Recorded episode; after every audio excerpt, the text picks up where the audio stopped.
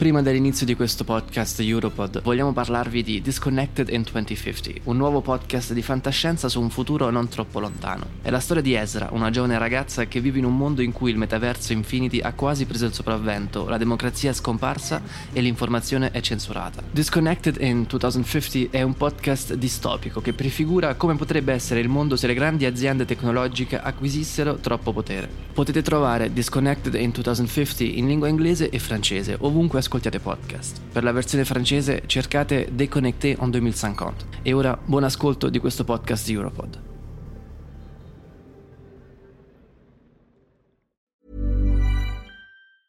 Hey, I'm Ryan Reynolds. Recently, I asked Mint Mobile's legal team if big wireless companies are allowed to raise prices due to inflation. They said yes. And then when I asked if raising prices technically violates those onerous two-year contracts, they said, "What the f*** are you talking about? You insane Hollywood ass." So to recap, we're cutting the price of Mint Unlimited from $30 a month to just $15 a month. Give it a try at mintmobile.com slash switch. $45 up front for three months plus taxes and fees. Promo for new customers for limited time. Unlimited more than 40 gigabytes per month. Slows. Full terms at mintmobile.com.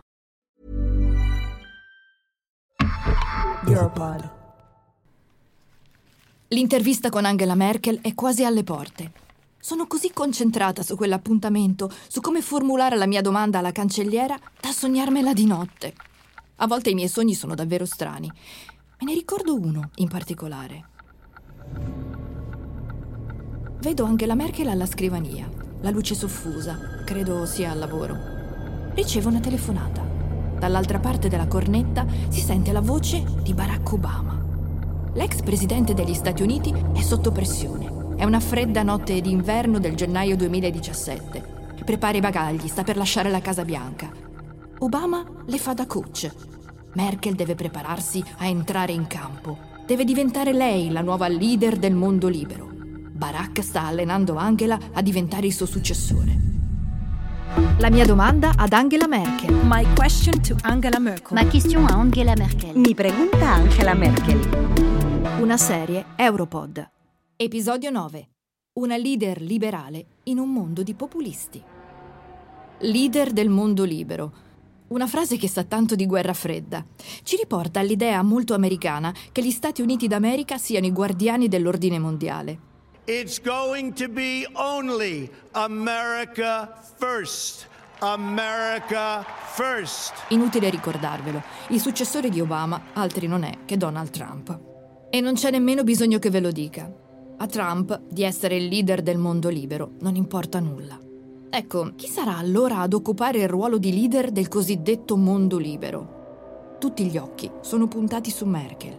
Il punto però è che Angie non ne vuole sapere. È un ruolo che le va stretto. E comunque, anche se Angie non può dirsi assolutamente soddisfatta, la sua longevità al potere l'ha resa a tutti gli effetti una stabile rappresentante della democrazia liberale agli occhi del mondo intero. Pare che sia diventata una leader riluttante del mondo libero. No, non è mai diventata una leader del mondo libero. Jean-Claude Juncker. Questa espressione veniva usata soprattutto durante la guerra fredda, ma il giorno d'oggi non ha più senso. Nonostante le parole appena pronunciate da Jean-Claude Juncker, non rinuncio a esplorare l'ipotesi della leader riluttante. Mi basta trovare la chiave giusta. Brexit, Trump, la Russia di Putin, l'Ungheria di Orban. Brexit,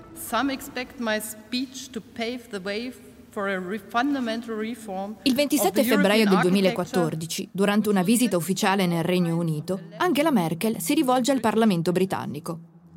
È una situazione difficile. L'Eurozona è ancora coinvolta in diverse crisi. E nonostante la Gran Bretagna abbia un'altra moneta, la sterlina, i partiti anti-europeisti crescono anche da quelle parti. Un anno prima, David Cameron, primo ministro dal 2010, aveva ceduto alla frangia più conservatrice del suo partito, annunciando che, se rieletto, avrebbe rinegoziato la posizione del Regno Unito nell'Unione Europea, tenendo un referendum sull'adesione. Perciò la visita di Merkel è sotto i riflettori. Farà forse un'apertura nei confronti del governo britannico? Accetterà di limitare la libertà di movimento degli europei? O di ridimensionare i sussidi sociali dei cittadini dell'Unione Europea nel territorio d'oltremanica? Ma non può davvero fare queste mosse. Ops, no. Intendevo che non vuole farle. Il Regno Unito non è nell'Eurozona, non fa parte di Schengen. Si trova già in una condizione privilegiata all'interno del blocco comunitario. E restringere ulteriormente la libertà di movimento in Europa non è ciò che serve al momento. Non fraintendetemi, Angie vuole che il Regno Unito rimanga nell'Unione Europea. Vi ricordate la Grecia? Non poteva tollerare l'idea di una sua uscita dall'Unione. Così, quando Cameron informa Merkel di voler lanciare un referendum del genere Should I stay or should I go? Angie pensa che questa sia una schlechte idee. Immagino l'abbiate capito. Una pessima idea. Ascoltate Jean-Claude Juncker, ex presidente della Commissione europea e ancora una volta alleato della Merkel prima che si abbatta una nuova crisi. Quest'idea l'ha a lungo perseguitata. Ha sempre sostenuto che quando uno Stato membro decide di lasciare l'Unione Europea, e questo vale anche per gli Stati più piccoli, siamo davanti a una tragedia. Brexit è di fatto una tragedia. È un evento fuori dalla storia che non segue il suo corso naturale, ma va controcorrente. Eppure è successo. This means that the UK has voted to leave the European Union. Comincia l'ennesima crisi per l'Unione Europea. È l'inizio della fine. Non deve essere necessariamente così. L'Unione Europea dovrebbe prenderla con calma, ma anche in maniera risoluta. Insomma, alla Engie. E fare della Brexit un'opportunità per gli altri Paesi membri di avvicinarsi ancora di più invece di allontanarsi. L'estate del 2016 segna l'inizio di tre anni di frenetici negoziati. Ehi, come stai? Sono un po' in difficoltà, onestamente. Sono sempre di corsa, mi mancano spunti sugli eventi più recenti. Sono anche un po' scoraggiata dopo il flop con i contatti dell'Est Europa. Mm, forse potrei darti il contatto di una collega che fa il caso tuo. Conosci Esther Zalan? La giornalista ungherese? Esatto, lavora per EU Observer. Ti va se glielo chiedo? Ma certo, grazie. Well, è stato interessante vedere quanta enfasi il Regno Unito ha messo sull'opinione di Merkel e della Germania sull'intera questione della Brexit. Pareva che, in un certo senso, molti politici britannici scommettessero sulla Germania e la sua capacità di superare certe ritrosie francesi o del resto dell'UE, come anche del resto sul fatto di ottenere un accordo migliore per il Regno Unito nel contesto della Brexit. È stato anche interessante vedere che tutto ciò non è accaduto. La mano ferma di Merkel, ancora una volta volta. L'Unione Europea era in una posizione vantaggiosa. La cosa più importante per Merkel era tenere insieme il mercato unico. Nell'ambito delle trattative con il Regno Unito e della Brexit in generale, la sua posizione era quella di formare un blocco unito con i 27 Stati membri, altrimenti il ruolo dell'UE sarebbe stato messo a rischio. In quanto potenza economica, era importante per la Germania e per Merkel mantenere l'integrità del mercato unico. Questo è stato un concetto chiave durante le trattative per la Brexit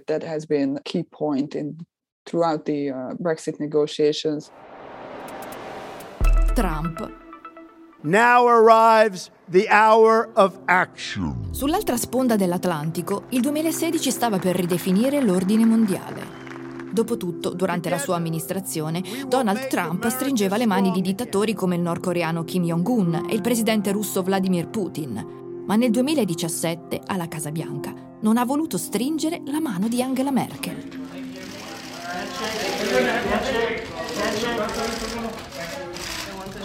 La seria scienziata e l'imprevedibile star televisiva non vanno d'accordo, ma alla fine non è una sorpresa, no? Allora, perché Trump si comporta in maniera così, come dire, infantile? Per una persona così meticolosa e calma come Angie non è un gioco da ragazzi avere a che fare con uomini come Trump. E non solo perché i loro caratteri sono diametralmente opposti. So I used to be a fan of Merkel. I used to think she was terrific. I think what she did to Germany is a disgrace. Ciò che irritava così tanto Trump era la politica d'accoglienza dei rifugiati di Merkel. Nel 2015 The Times sceglie la Merkel come persona dell'anno. È la cancelliera del mondo libero.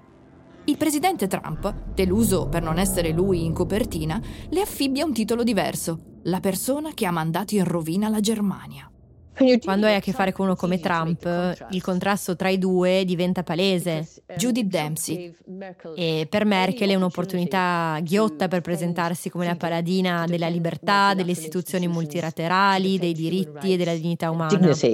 Sin dall'arrivo di Trump come presidente, Angela ha cambiato rotta e ha rilasciato numerose dichiarazioni sulla necessità per l'Unione Europea di rafforzare la propria autonomia militare e di far valere i suoi interessi.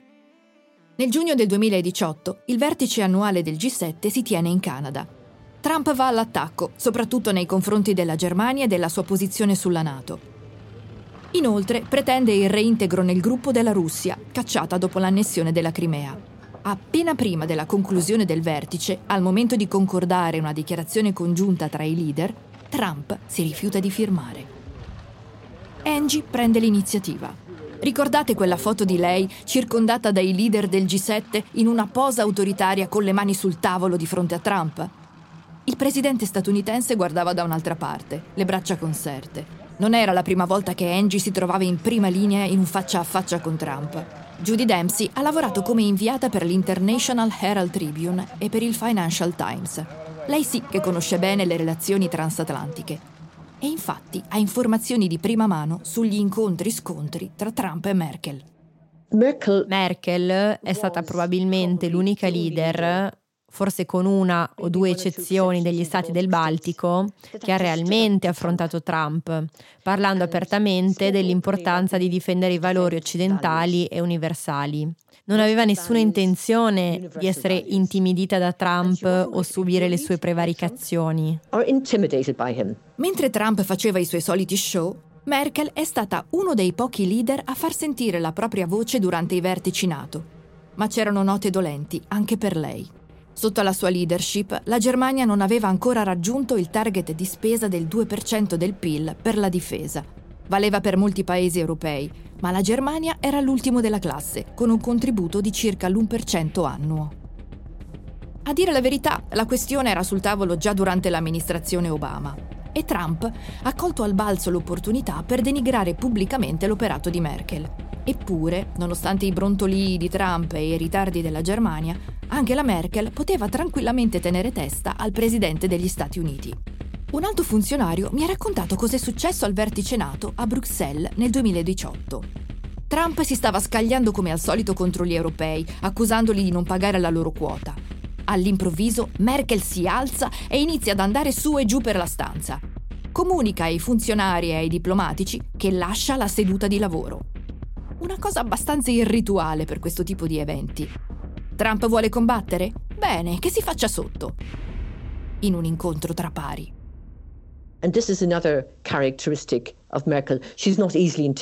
Questa è un'altra caratteristica di Angela Merkel. Non è facile intimidirla. Era disgustata da come Trump usasse la politica come un business invece di privilegiare la reciprocità, la responsabilità, la modestia e il dialogo. Merkel non aveva assolutamente intenzione di piegarsi a quel tipo di comportamenti o retorica. Bow to this kind of, of um, thinking or this kind of rhetoric. Liebe Harvard-Jahrgang 2019. Harvard Class of 2019. Il 30 maggio 2019 Angie deve tenere un discorso alla Harvard University, il rituale discorso per ispirare le nuove generazioni di laureati, un compito che a Merkel non va tanto a genio. Angie non ama la retorica, è una di quelle cose che davvero non sopporta. Detesta i discorsi astratti, infarciti di lunghe frasi senza senso, preferisce i dati, i fatti concreti, ma per questa volta fa un'eccezione. Volete vedere il video? È disponibile nel materiale extra su Europod, www.europod.eu. Quando l'ho guardato però, non ho potuto fare a meno di pensare al suo disagio. Essere al centro dell'attenzione, tutti gli occhi puntati su di lei, tutti ad applaudire al termine di ogni frase. Non il genere di cose che fanno per lei. Prima di concludere il capitolo Trump, voglio condividere un'ultima cosa. Mentre preparavo la valigia per la Germania, avevo un importante lavoro da portare a termine. Il mio servizio sulla prima visita in Europa del successore di Trump, Joe Biden. Una visita di cinque giorni, divisa fra il G7 in Inghilterra e il vertice NATO a Bruxelles.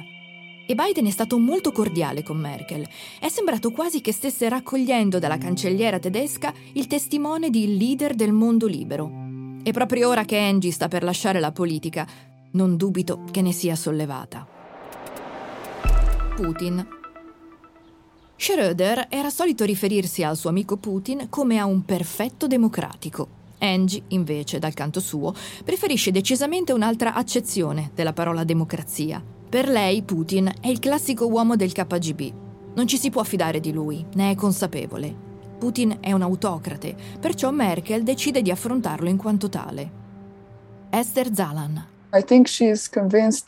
È convinta del fatto che non ci sarà nessun cambiamento in Russia in termini di leadership.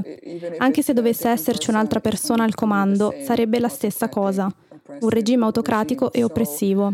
Allora sta cercando di mettersi a riparo. Forse per lei è più utile farlo all'interno del contesto dell'UE. Si può sempre puntare il dito verso l'UE, come se fossero quelli cattivi, almeno quando si tratta di cercare accordi su sanzioni o qualsiasi dichiarazione che possa essere efficace. Per Putin è Merkel l'interlocutrice principale in Europa. Si telefonano almeno una volta alla settimana. Merkel parla russo e Putin parla tedesco.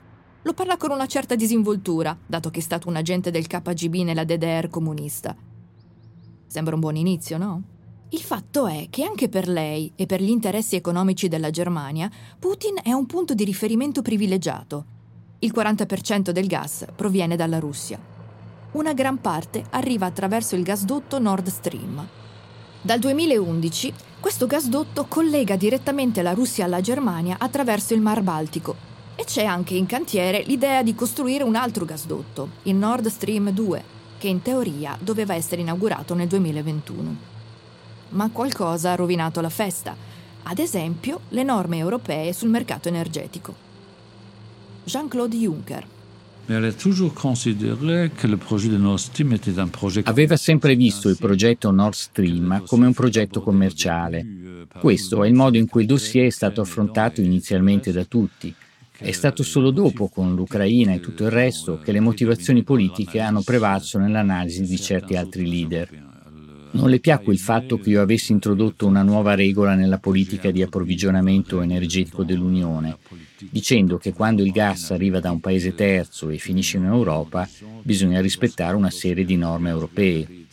Non le piacque, ma alla fine andò così.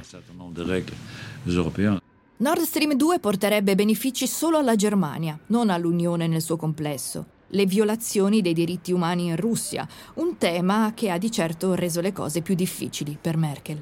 который вор, коррупционер, лицемер, человек, лишенный любых моральных качеств. Alexei Navalny è l'oppositore politico numero uno di Putin. Quindi potete immaginare, l'amministrazione di Putin sta facendo di tutto per sbarazzarsi di lui incarcerarlo o brutalmente... Nell'agosto del 2020 Navalny viene avvelenato a Tomsk, in Russia. Viene trasferito d'urgenza in Germania, precisamente in un ospedale di Berlino, per essere curato. In risposta a questo tentato assassinio orchestrato dalla Russia, la comunità internazionale invoca sanzioni. Quando si tratta di diritti umani, Angie è inflessibile, è quindi costretta a mettere da parte il completamento del gasdotto Nord Stream 2. Eppure, se da un lato continua ad essere d'accordo sulle sanzioni nei confronti della Russia, dall'altro spinge per la finalizzazione del progetto che garantirebbe alla Germania abbondanti forniture di gas a prezzi stracciati per molti anni a venire. Orban Nell'articolo 2 del Trattato sull'Unione Europea si legge L'Unione si fonda sui valori del rispetto della dignità umana, della libertà, della democrazia, dell'uguaglianza, dello Stato di diritto e del rispetto dei diritti umani, compresi i diritti delle persone appartenenti a minoranze.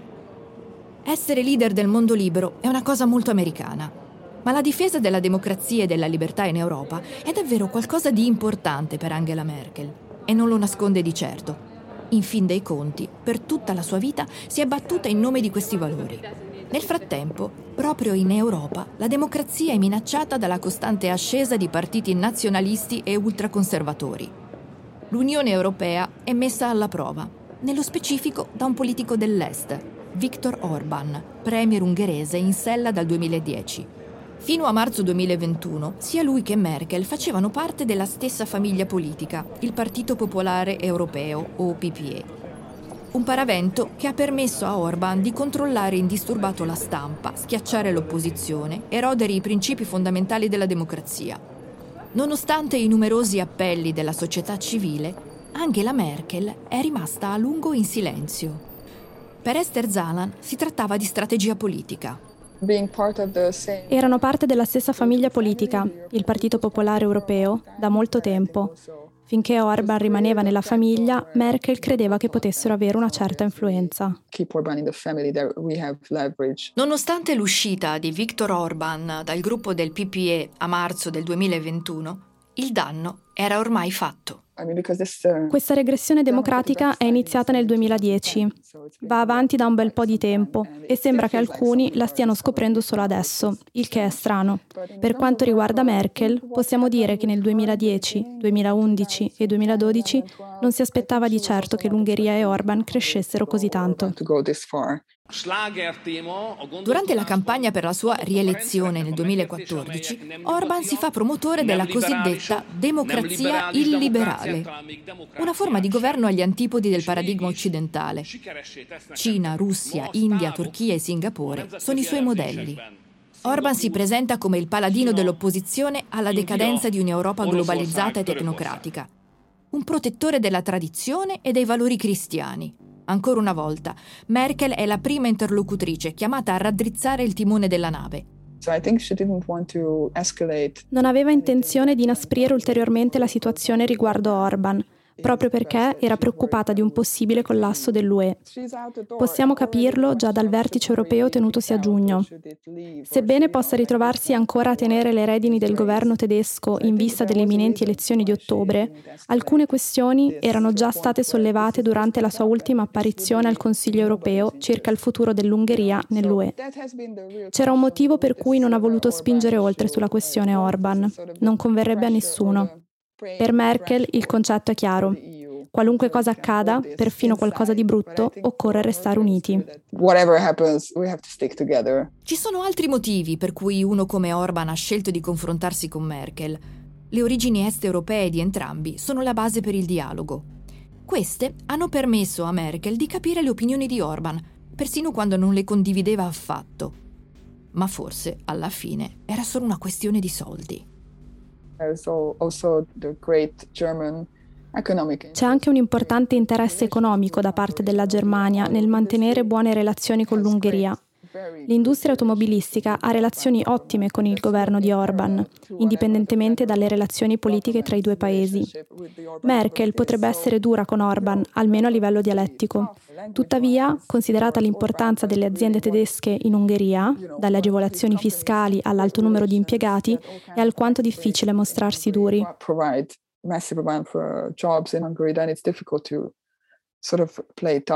Tuttavia, che Merkel non avesse abbastanza influenza o che semplicemente abbia deciso di non farvi ricorso, poco importa. Non è riuscita a sbloccare il dibattito sulla migrazione. Alcuni hanno visto nelle sue tiepide condanne sulle derive autocratiche di Orban il tentativo di proteggere l'industria automobilistica tedesca in Ungheria. Ascoltate cosa pensa Judy Dempsey al riguardo. Comunque lascia un po' perplessi la situazione con Viktor Orban e l'attuale partito al governo in Polonia, il partito Diritto e Giustizia. Ci sono probabilmente un paio di ragioni e non solo economiche. Penso sia troppo semplicistico. Mettiamo che Angela Merkel dichiari pubblicamente di voler utilizzare l'articolo 7 del Trattato europeo nei confronti di Orban, chiedendo quindi ai partiti conservatori del PPE di sospendere il leader ungherese. Quest'ultimo potrebbe minacciare di espellere le aziende automobilistiche tedesche dall'Ungheria, ma Orban non oserebbe farlo davvero. Oh, Ci sono troppi posti di lavoro a rischio. Onestamente, Merkel avrebbe potuto essere più dura.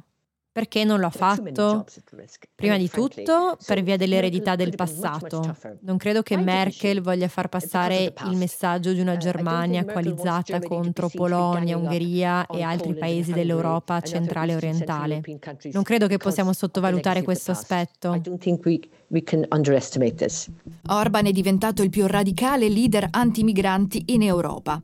Non solo non ha voluto prendere parte al programma di ricollocamenti dei rifugiati nel 2015, Nel 2018 l'Ungheria approva la legge Stop Soros, che prende di mira le ONG e criminalizza l'assistenza ai migranti e richiedenti asilo.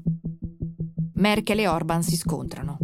Più di recente, nell'estate 2021, l'Ungheria adotta una legge anti-LGBT che vieta la promozione dell'omosessualità e della cosiddetta ideologia gender nelle scuole e nelle trasmissioni televisive diurne. Merkel, che quattro anni fa votò contro il matrimonio omosessuale, prende ora una forte posizione di condanna della legge ungherese. Questa volta non ha dubbi, è una chiara forma di discriminazione e questo, nell'Unione Europea, è inaccettabile. Questa legge è sbagliata, afferma, aggiungendo che è incompatibile con la mia idea di politica. Angie è legata a doppio filo ai principi democratici e della loro protezione ne ha fatto una questione personale. Eppure non ha mai preteso né lasciato intendere di essere una leader del mondo libero. Il suo obiettivo principale è stato quello di mantenere la nave a galla e possibilmente tutta intera. Per raggiungere questo scopo e per servire certi interessi, non ha paura di scendere a compromessi, negoziare, fare calcoli persino con i peggiori nemici della democrazia. Questo cosa fa di te, Angie? Mia domanda ad Angela Merkel. My question to Angela Merkel. Ma question a Angela Merkel. Mi pregunta Angela Merkel. Una serie Europod.